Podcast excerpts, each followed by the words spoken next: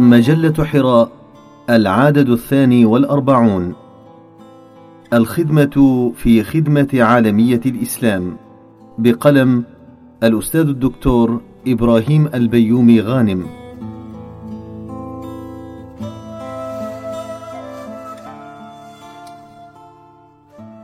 جاء في الأثر عن سيدنا محمد صلى الله عليه وسلم أنه قال: إن الله يبعث لهذه الأمة على رأس كل مئة سنة من يجدد لها دينها. وقد توالى ظهور المجددين عبر العصور وكتب عنهم كثيرون قديما منهم جلال الدين السيوطي في كتابه التنبئة بمن يبعثه الله على رأس المئة وكتب عنهم كثيرون حديثا منهم الشيخ عبد المتعال الصعيدي وقد استوعب في كتابه المجددون في الإسلام من القرن الأول إلى القرن الرابع عشر الهجري.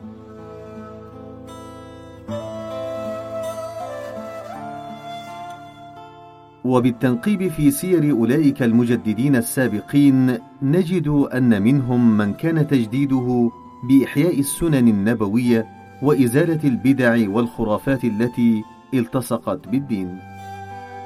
ومنهم من كان تجديده من خلال تقديم تفسيرات جديدة لآيات القرآن الكريم. ومنهم من جاء تجديده فقهيا فقدم اجتهادات غير مسبوقة وسابقة لعصرها في حل المشكلات الاجتماعية والاقتصادية. ومنهم من جاء تجديده في ميادين الجهاد والدعوة إلى التحرر وإعلاء كلمة الله ومقاومة الظلم والظالمين وإقرار العدل. ومنهم من جاء تجديده بإحياء الفهم الشامل للإسلام باعتباره منهج حياة متكامل يتناول أمور الدين والدنيا جميعا.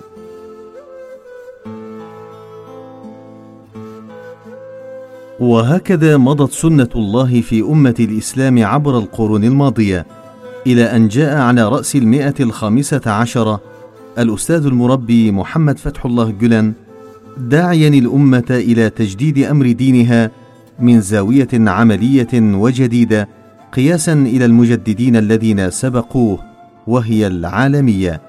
وهي زاوية قلما اهتم بها السابقون رغم الأهمية الكبرى التي تمثلها فكرة العالمية في بناء رؤية إسلامية للعالم من الناحيتين النظرية الأصولية والتطبيقية الواقعية.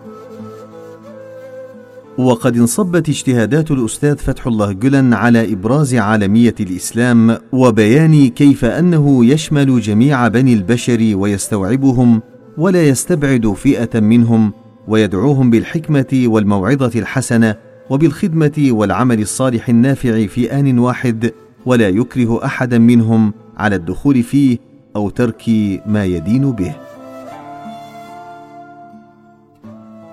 وكداب أغلب المجددين وحملة العدوة إلى الله تعالى تعرض الشيخ فتح الله لحملات متلاحقة من التشويه ليس فقط بهدف النيل من شخصه الكريم وإنما أيضا بهدف النيل من فكرته وإهالة التراب على الزاوية التجديدية التي نذر نفسه لها ألا وهي عالمية الإسلام في الواقع والتطبيق وليس فقط بالفلسفة والتنظير. وكم كان حكيما في قوله الآذان شبعا والأعين جوعا في إشارة إلى حاجة الأمة إلى أن تقرن القول بالعمل وأن يجد ويجتهد أبناؤها في بناء صرح الروح وصرح الحضارة معا. وقصدنا هنا أن نرسم المعالم الرئيسية لشخصية الأستاذ محمد فتح الله جلن باعتباره أحد مجدد الفكر الإسلامي المعاصر داخل تركيا وخارجها وهو في نظرنا يستحق صفة المجدد بكل ما تحمله هذه الصفة من معاني التمسك بالأصول والاجتهاد في ضوء تحديات العصر ومشكلاته. لقد أسس الأستاذ حركة واسعة الانتشار لا تحمل اسما محددا وإنما توافق أغلب الباحثين والأكاديميين المعنيين بها على تسميتها باسم حركة الخدمة. هذه الحركة كما سنراها تستلهم أفكار الشيخ فتح الله وتحولها إلى مشروعات ومؤسسات وبرامج متنوعة تصب رغم تنوعها باتجاه تحقيق عالمية الإسلام بالمعنى الذي يشدد عليه الأستاذ فتح الله. كما تركز الخدمة أيضا وربما لأول مرة على استخدام القوة الناعمة في ممارساتها العملية استنادا إلى رؤية معرفية تركز على قيم الحرية والعدالة والمساواة والسلام واحترام حقوق الإنسان عبر منظومة من المشروعات والمؤسسات والبرامج التعليمية والصحية والإعلامية والفنية والخدمية والإغاثية. من هو محمد فتح الله جلن؟ الأستاذ محمد فتح الله جلن سبق أن جاء في المرتبة الأولى ضمن قائمة أهم مئة مثقف معاصر في العالم وذلك لتجاوز تأثيره حدود بلده وذيوع صيته الثقافي في مختلف أنحاء العالم بحسب نتائج الاستطلاع الذي أجرته في صيف 2008 مجلة السياسة الخارجية Foreign Policy الأمريكية بالتعاون مع مجلة Prospect البريطانية. وللأستاذ فتح الله عديد من المؤلفات والبحوث والمقالات بلغت أكثر من سبعين كتابا بعضها مترجم إلى العربية وبعضها مترجم إلى عدة لغات أخرى. وله أربعمائة وخمسة وثمانون مقالة منشورة في ثلاث مجلات تصدر بالتركية هي مجلة سيزنت وفيها ثلاثمائة وستون مقالة ومجلة يامور وفيها أربع وأربعون مقالة ومجلة ينيؤمت وفيها واحد وثمانون مقالة. وله ديوان شعر من مجلدين بالتركية بعنوان المضرب المكسور. هذا إضافة إلى آلاف الخطب والمحاضرات والمواعظ والدروس المسجلة على أشرطة كاسيت. ويقوم تلامذته بتفريغها وتحريرها ويقوم هو بمراجعتها قبل التصريح بطباعتها وهي في معظمها لا تزال بلغتها الأصلية التركية. ولد فتح الله جلن سنة 1938 في قرية كوروجوك التابعة لمدينة حسن قلعة في محافظة أردروم بالأناضول التركي. وسكان الأناضول في عمومهم تغلب عليهم نزعة التدين والاعتزاز بالإسلام والتمسك بالتقاليد والمحافظة عليها في مختلف جوانب الحياة الاجتماعية. وقد أضحى من كبار رواد العمل المدني على مستوى العالم انطلاقا من رؤية يؤمن بها وهي أن الإسلام جاء لمد يد العون لجميع بني آدم وأن عظمة هذا الدين تتجلى أكثر وأكثر عندما يشعر كل بني البشر بغض النظر عن اختلاف عقائدهم وألوانهم وأعراقهم أنهم آمنون في ظلاله مستفيدون من عطاءاته في مختلف المجالات. وقد استطاع الأستاذ فتح الله بهذه الفكرة الواضحة أن يصل بحركته إلى العالمية وأن يكشف عن أن جوهر الرسالة الإسلامية هو خدمة العالم كل العالم بلا استثناء. والذي يلفت النظر هو أن معرفة النخب العربية والمصرية على وجه الخصوص بالأستاذ فتح الله وأفكاره وحركته لا تزال محدودة جدا مقارنة بمعرفة النخب العلمية والثقافية والإعلامية به في البلدان الأوروبية والأمريكية. يشهد على ذلك كثرة الندوات الفكرية والمؤتمرات العلمية والبحوث والدراسات والرسائل الجامعية التي عكف أصحابها في تلك البلدان على تحليل شخصية الأستاذ واهتموا بدراسة آرائه واجتهاداته وسعوا للكشف عن عوامل كفاءتها ونجاحها في الاستجابة لمشكلات الواقع وتحدياته إضافة إلى الاهتمام باستشراف المسارات المستقبلية التي يمكن أن تؤول إليها اجتهاداته وتوجيهاته على المستويات الاجتماعية والاقتصادية والسياسية والحضارية بشكل عام داخل بلده تركيا وخارجها أيضا على امتداد الساحة العالمية. يكمن عدد كبير من الأسباب خلف نقص معرفتنا في مصر وأغلبية البلدان العربية والإسلامية بأحوال المجتمع والدولة والنخب الفكرية والعلمية والثقافية في تركيا وليس فقط بالأستاذ محمد فتح الله جلن ومنهجه في التجديد وحركته المدنية واسعه الانتشار ذائعة الصيت عالميا.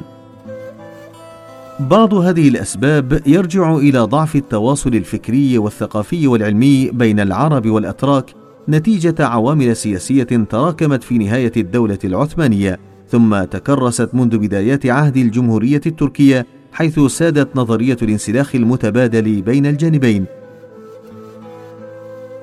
أو تنكر كل منهما للآخر وتحميله مسؤولية تأخره. والبعض الآخر من الأسباب يرجع إلى صورة نمطية موروثة من أزمنة سابقة تؤكد أن شهرة العثمانيين الأتراك هي في ميادين الحرب والبطولات العسكرية أكثر منها في ميادين العلم والفقه. ناهيك عن التجديد والاجتهاد في أمور الدين والحياة المدنية. ولا تزال هذه الصورة النمطية موجودة في الذهنية العربية إلى اليوم إذ لا يسهل على العربي أن يستحضر أسماء علماء في الشريعة أو دعاة مشهورين. بينما يسهل عليه أن يذكر بعض أسماء سلاطين آل عثمان أمثال سليمان القانوني وسليم الأول ومحمد الفاتح وعبد الحميد الثاني كما يسهل على العربي أيضا أن يستحضر بعض أسماء قادة وزعماء سياسيين في عهد الجمهورية التركية من أتاتورك إلى تورغوت اوزال إلى عبد الله جول. أغلب تلك الأسباب التي أضعفت التواصل العربي التركي في مراحل سابقة بدأ يزول منذ عقد من الزمان أو أكثر قليلا فهناك سلسلة من الجهود المبذولة منذ نحو عشر سنوات من أجل تجديد الصلات بين العرب والأتراك على مختلف المستويات الثقافية والاقتصادية والسياسية واحيانا العسكرية. الخدمة من المحلية إلى العالمية. ترجع النشأة الأولى لحركة الخدمة التي أسسها الأستاذ فتح الله جولان إلى ستينيات القرن العشرين. وقد تطورت حتى وصلت إلى العالمية مع نهاية التسعينيات وبداية الألفية الجديدة. وكلمة الخدمة هي المستعملة في أوساط المنخرطين في الأنشطة والبرامج التعليمية والتربوية والثقافية والصحية على نهج الأستاذ فتح الله. وأغلب ظني أن استعمالهم لكلمة الخدمة هو مظهر من مظاهر تأثرهم بالفكر الصوفي الوجداني وتراثه الذي يجعل الخدمة وسيلة للقرب من الله تعالى.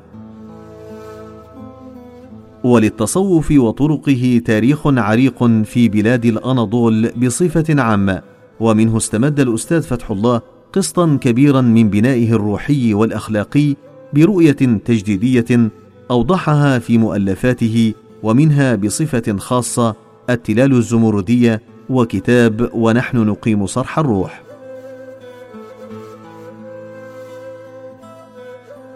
وتشير كلمة الخدمة في الواقع إلى مئات المؤسسات التعليمية والتربوية والإعلامية والثقافية والفنية والروحية وهي تنتظم مئات الآلاف من المقتنعين بفلسفة الخدمة وبأفكار الأستاذ فتح الله من رجال الأعمال الأصناف والشباب والطلاب والنخب الفكرية والثقافية.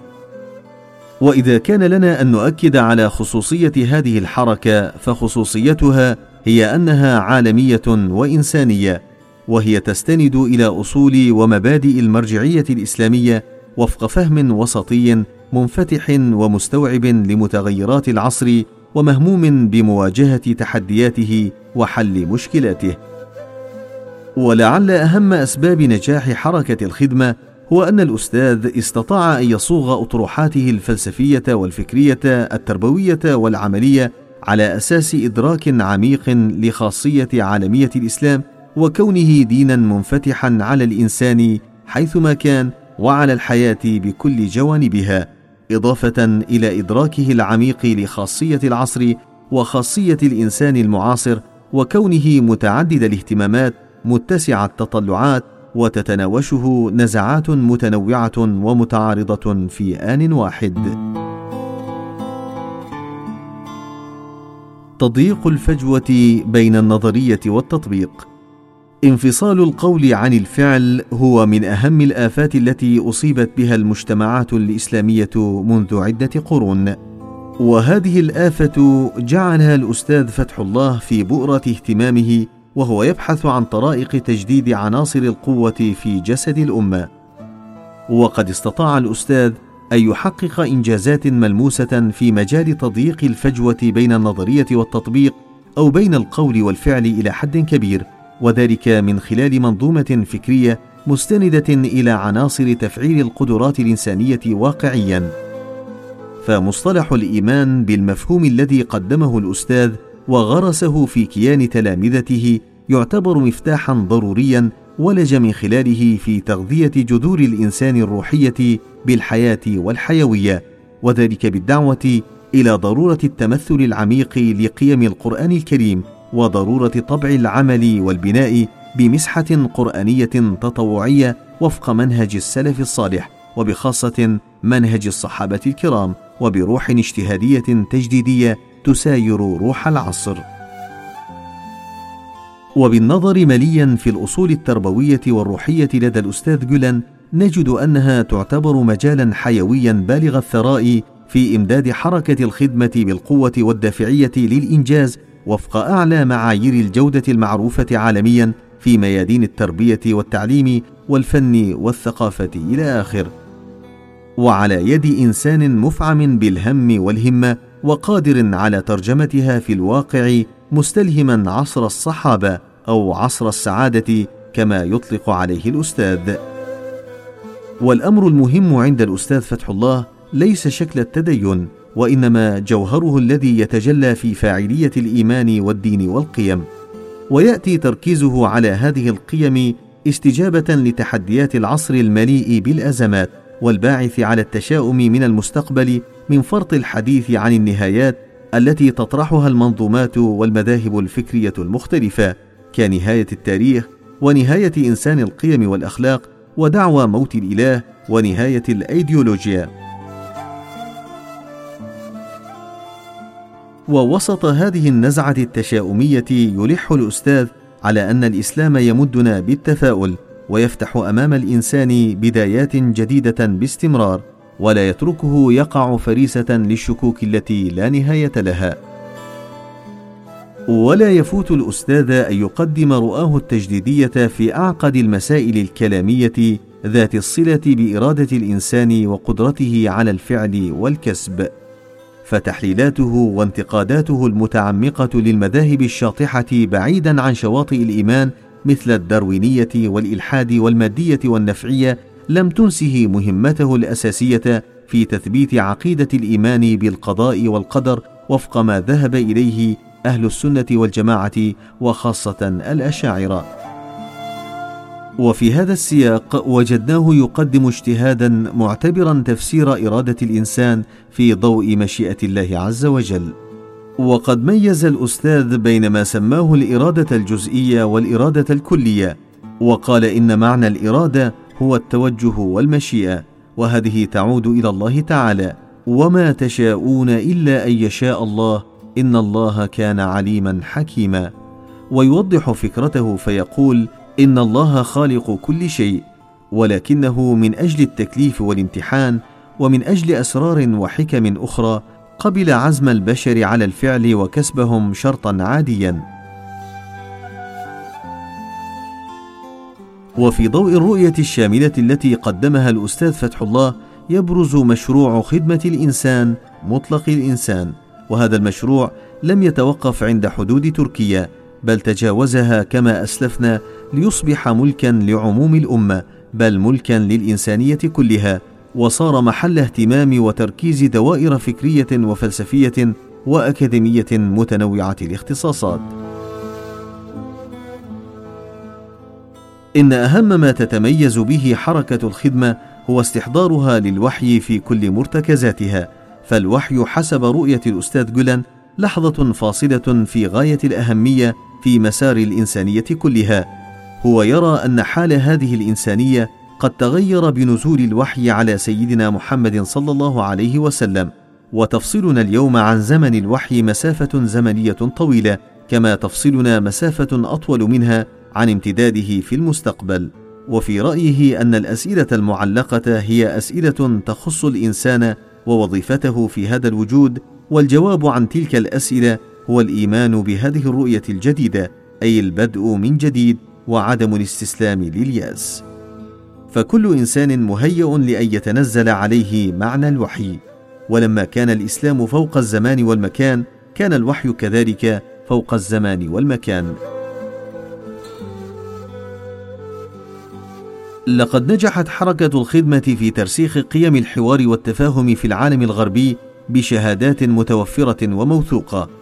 فهل تنجح في أن تقدم للعالم العربي في ظل الواقع الراهن ما يرسي جو الحوار وبث الثقة بين أفراد المجتمع الواحد وأن تقدم ما يمكن أن يمنح الثقة للآخر؟ إن الجواب على السؤال السابق تعترضه عقبات وتواجهه تحديات كثيرة لعل من أهمها ما يمكن تسميته تحدي المصطلح. فالخطاب الذي تقدمه حركة خدمة العالم له نسق مصطلحي خاص. إذ للأستاذ جولان قاموسه الاصطلاحي الخاص الذي يتغذى من روح القرآن الكريم وعمق السنة النبوية فهو مصطلح واضح وجلي يدل على اقتناع واضعه بعمق ما يؤمن به. ولذلك فإن البحث في هذا المجال واستقصاء معانيه ودلالاته المكثفة يعتبر مفتاحا ذهبيا لكل مغاليق المشروع الإصلاحي عند الأستاذ فتح الله. فمعقولية المصطلح وانضباطه دليل على معقولية الفكرة ودليل على انطلاق صاحبه من جهاز مفاهيمي واضح المعالم. ابتعاد الخدمة عن التسييس. أعتقد أننا في العالم العربي لا زلنا بحاجة إلى كثير من المجهودات البحثية والفكرية والثقافية من أجل الانفتاح على اجتهادات الأستاذ فتح الله وبخاصة من زاوية العالمية. وهي كما أسلفنا أهم زوايا مشروعه التجديدي على الإطلاق. وأنا أدرك أن ثمة كثيرا من التحديات والعقبات التي قد تعترض سبيل انفتاحنا في العالم العربي على اجتهادات الأستاذ فتح الله ونموذج الخدمة بصفة عامة والتسييس هو أول وأكبر تلك العقبات فجل الحركات الإصلاحية في العالم العربي هي حركات سياسية اجتماعية في كثير من الأحيان خلافا لما يميز حركة الخدمة باعتبارها حركة مدنية تنأى بنفسها عن العمل السياسي. فميزة حركة الخدمة الأساسية هي الرؤية العميقة للواقع وبناؤها لرصيد مهم من الثقة. والسؤال هو كيف يمكن الاستفادة من هذا المنهج في العالم العربي؟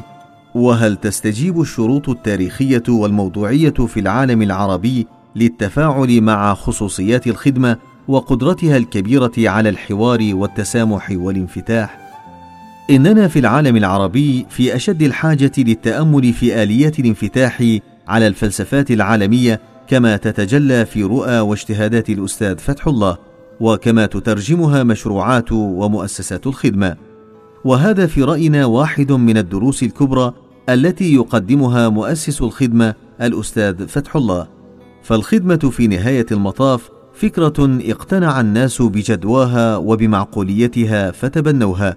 ويتجدد السؤال هنا أيضا هل الأستاذ جولان هو مجرد رجل أوحى بهذه الفكرة أم هو الساهر على تطبيقها وتفعيلها؟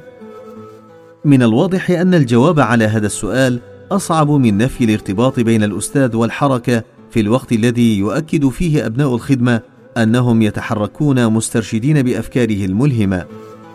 وبهذه المناسبة آثرنا في إحدى مداخلاتنا ضرورة إعادة تعريف مفهوم العالم من واقع التراث الحضاري الإسلامي. فمن هو العالم وما دوره في ظل فكر الخدمة وواقعها وعلاقة الأستاذ فتح الله بها؟ وبعبارة أخرى ما مفهوم العالم من خلال الفكر والممارسة عند الأستاذ فتح الله جولان وهل من الممكن إعادة بناء نماذج في مستوى الأستاذ فتح الله وتطلعاته العالمية المستندة إلى المرجعية الإسلامية؟ ابتعاد حركة الخدمة عن التسييس كان من أهم آلياتها للإسهام في تحقيق عالمية الإسلام. أجل فبالرغم من أن الخدمة بدأت تركية المنشأ إلا أنها أخذت في الاتساع والامتداد إلى عديد من البلدان الأوروبية التي تسمح بهامش كبير جدا من الحريات الجماعية والفردية. وإذا كان لكل بلد خصوصيته فإن أسئلة كثيرة تطرح عن كيفية تعامل الخدمة مع هذه الخصوصيات وكيف بلورت مناهجها لإرساء دعائم عملها في واقع الثقافة الأوروبية. وبوصول الخدمة إلى الولايات المتحدة الأمريكية في نهاية التسعينيات من القرن الماضي اكتسبت افقا جديدا وواجهت تحديات جديدة كذلك. وفي هذا الإطار أتصور أننا في حاجة ماسة إلى دراسة جميع المستويات النصية للأستاذ في ظل هذه المرحلة. فقد تم إنشاء العديد من مراكز الحوار وأقيمت العديد من الندوات العلمية التي تناولت فكر الأستاذ جولان بالبحث والتحليل. ومن الأكيد أن نظرة المثقف الأمريكي هي غير نظرة المثقف العربي الذي تحركه الحاجة إلى معرفة نظرة المثقف الأمريكي لشخصية الأستاذ فتح الله جولان وللخدمة ومعرفة صداها عنده ومعرفة مدى التغيير الذي لحق نمط التفكير الأمريكي عن الإسلام والمسلمين. هل نجحت الخدمة فعلا في ترسيخ نظرة جديدة وفي تغيير الصورة النمطية عن الإسلام والمسلمين؟ ختاما الأستاذ فتح الله ومن منطلق الثقة في الذات ينظر للعالم الغربي باعتباره شريكا وليس عدوا بناء على أن الإسلام يستطيع أن يقدم للغرب ما عجزت عنه مختلف النظريات المادية بمختلف مظاهرها بما يتوفر عليه من قيم أخلاقية نبيلة تحترم إنسانية الإنسان وتريد له الخير. ولذلك عمل الأستاذ فتح الله على مأسسة الخدمة وفق نمط يقدم الإسلام في صورته الحقيقية كما مثلها الرسول صلى الله عليه وسلم وصحابته رضوان الله عليهم. وكانت وسائله وأدواته في ذلك هي مؤسسات الثقافة والحوار والتعليم المتنور ومراكز الخدمات الثقافية والاجتماعية وغيرها. وفي هذا الإطار يبرز بشكل قوي المفهوم الجديد الذي يربط مشروع الخدمة بالعالمية التي يركز عليها الأستاذ فتح الله ألا وهو مفهوم دار الخدمة في مقابل ثنائية تقليدية تتحدث عن دار الإسلام ودار الحرب ولم يعد لها وجود في واقعنا المعاصر. ومن شأن هذه النظرة الجديدة للعالم أن تجدد العلاقة بين الإسلام والعالم ومن شأنها أن تسهم في إدماج المسلمين في المجتمع العالمي باعتبارهم جزءا منه وباعتباره دار خدمة ودار هجرة في آن واحد.